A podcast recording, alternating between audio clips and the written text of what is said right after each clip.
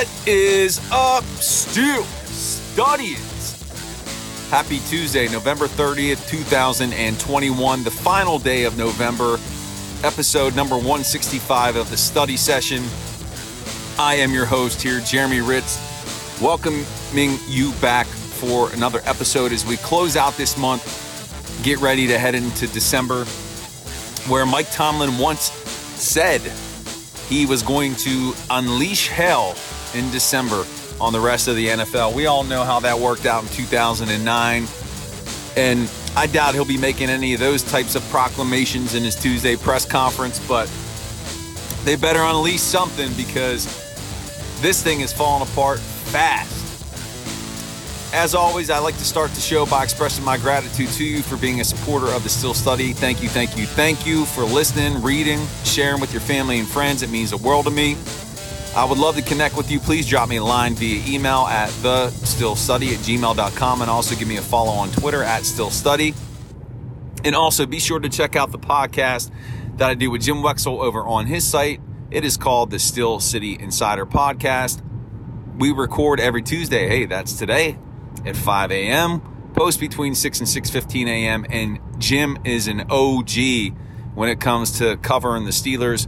Check it out. He's insightful and dude knows the Steelers. So check that out. It's linked in the show notes. But let's jump into it here. So, want to spend some more time talking about the game. But before I do that, just want to mention two two notes here. Chase Claypool was interviewed on Monday and he was asked what would help make this team better or help the team improve and I don't have the direct quote in front of me, but it was some nonsense about making practices more fun, playing music during practice. And he's a young kid. He doesn't get it yet. And how can you expect him to? He is really young. And I know a lot of people are going to just hammer him over that comment. But remember, he's a, a young man. He's growing, he's learning. But it is reflective of his mindset and his mentality, and you have to wonder if he's bringing that work workman like workman like mentality every day to practice, regardless if you have music. But it points to maybe a bigger issue with Claypool. He's not having the success that we probably all anticipated in year two. He's not really grown in all other areas of his game.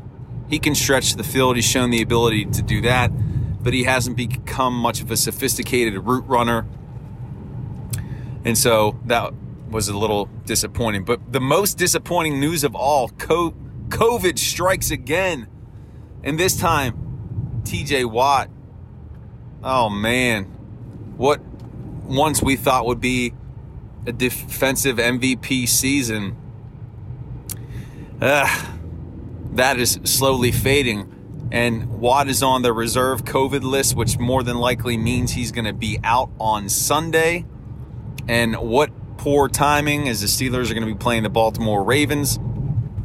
So we get another dose of Taco and Derek at the outside linebacker spot opposite Alex Highsmith. And this is one one player they couldn't afford to lose on a defense that has just been abysmal in the last few weeks.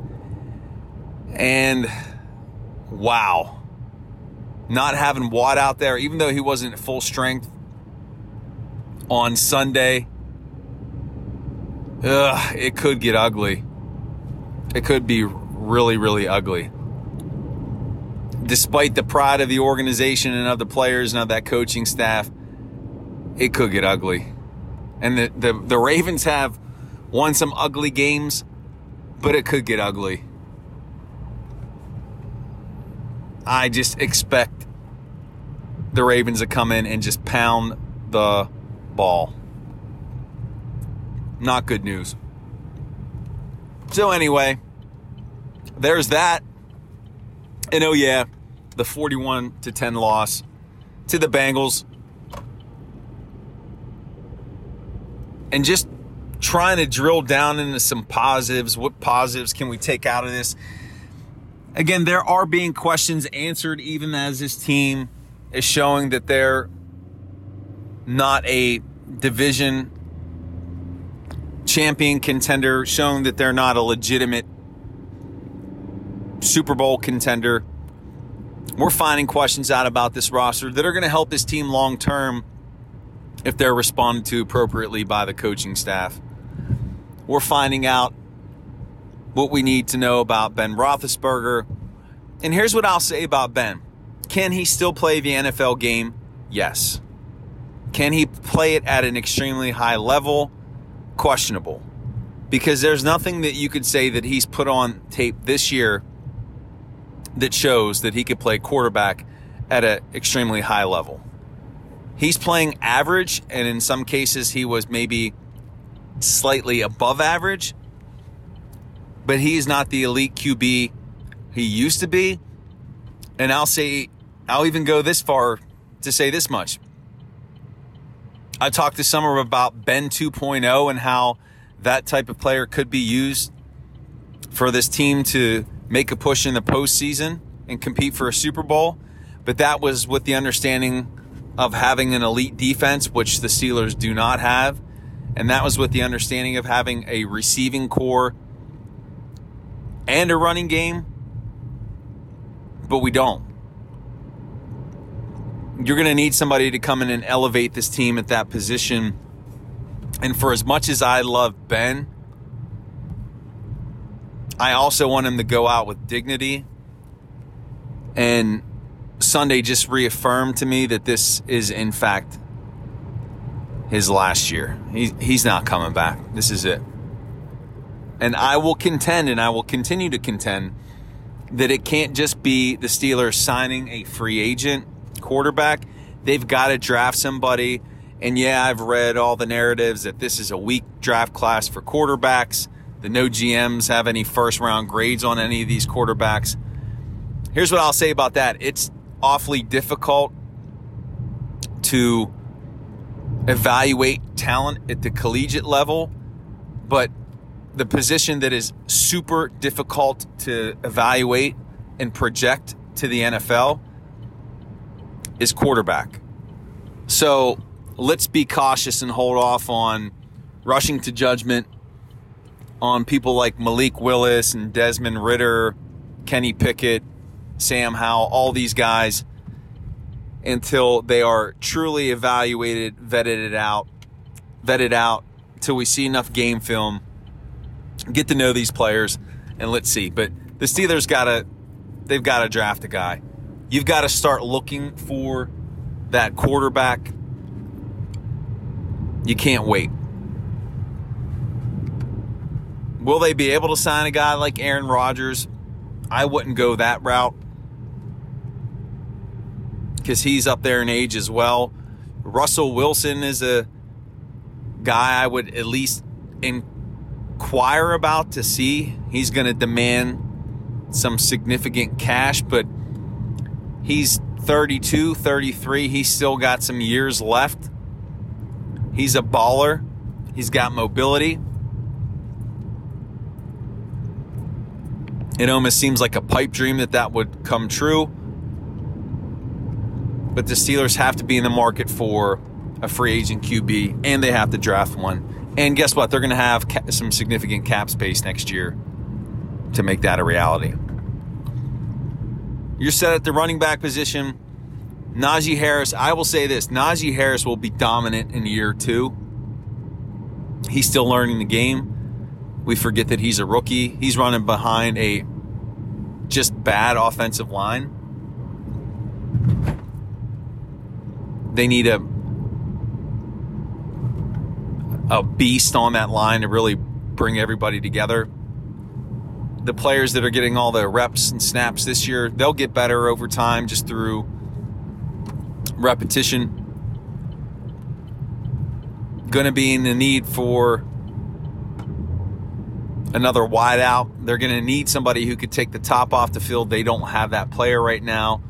Diontae is having a nice season. Claypool needs to grow. Going to be all right at tight end. Got to get a backup running back to Najee that is not named Benny Snell or Kalen Ballage. And then defensively, yeah, I know they were hammered by injuries, but they need to get young on that defensive line. I hate to say you got to start over at inside linebacker, but I think you may need to start over at inside linebacker. I don't think Devin Bush is the answer. I'm not sure what's up there, but it looks more than just recovering from that ACL.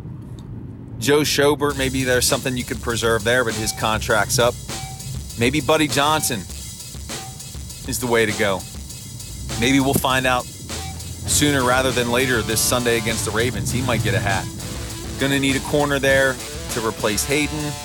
Or based on how bad this secondary has played, do they try to bring Haden back? You're all right with Fitzpatrick. Edmunds, I don't see them bringing him back. It's not out of the realm of possibility that three fourths of that secondary could be completely new next year. Wow. Wow. When you just stop and think about it. 41 to 10. Burn those tapes. Here's what to expect. I think the Steelers are going to get a couple more wins before this year's out.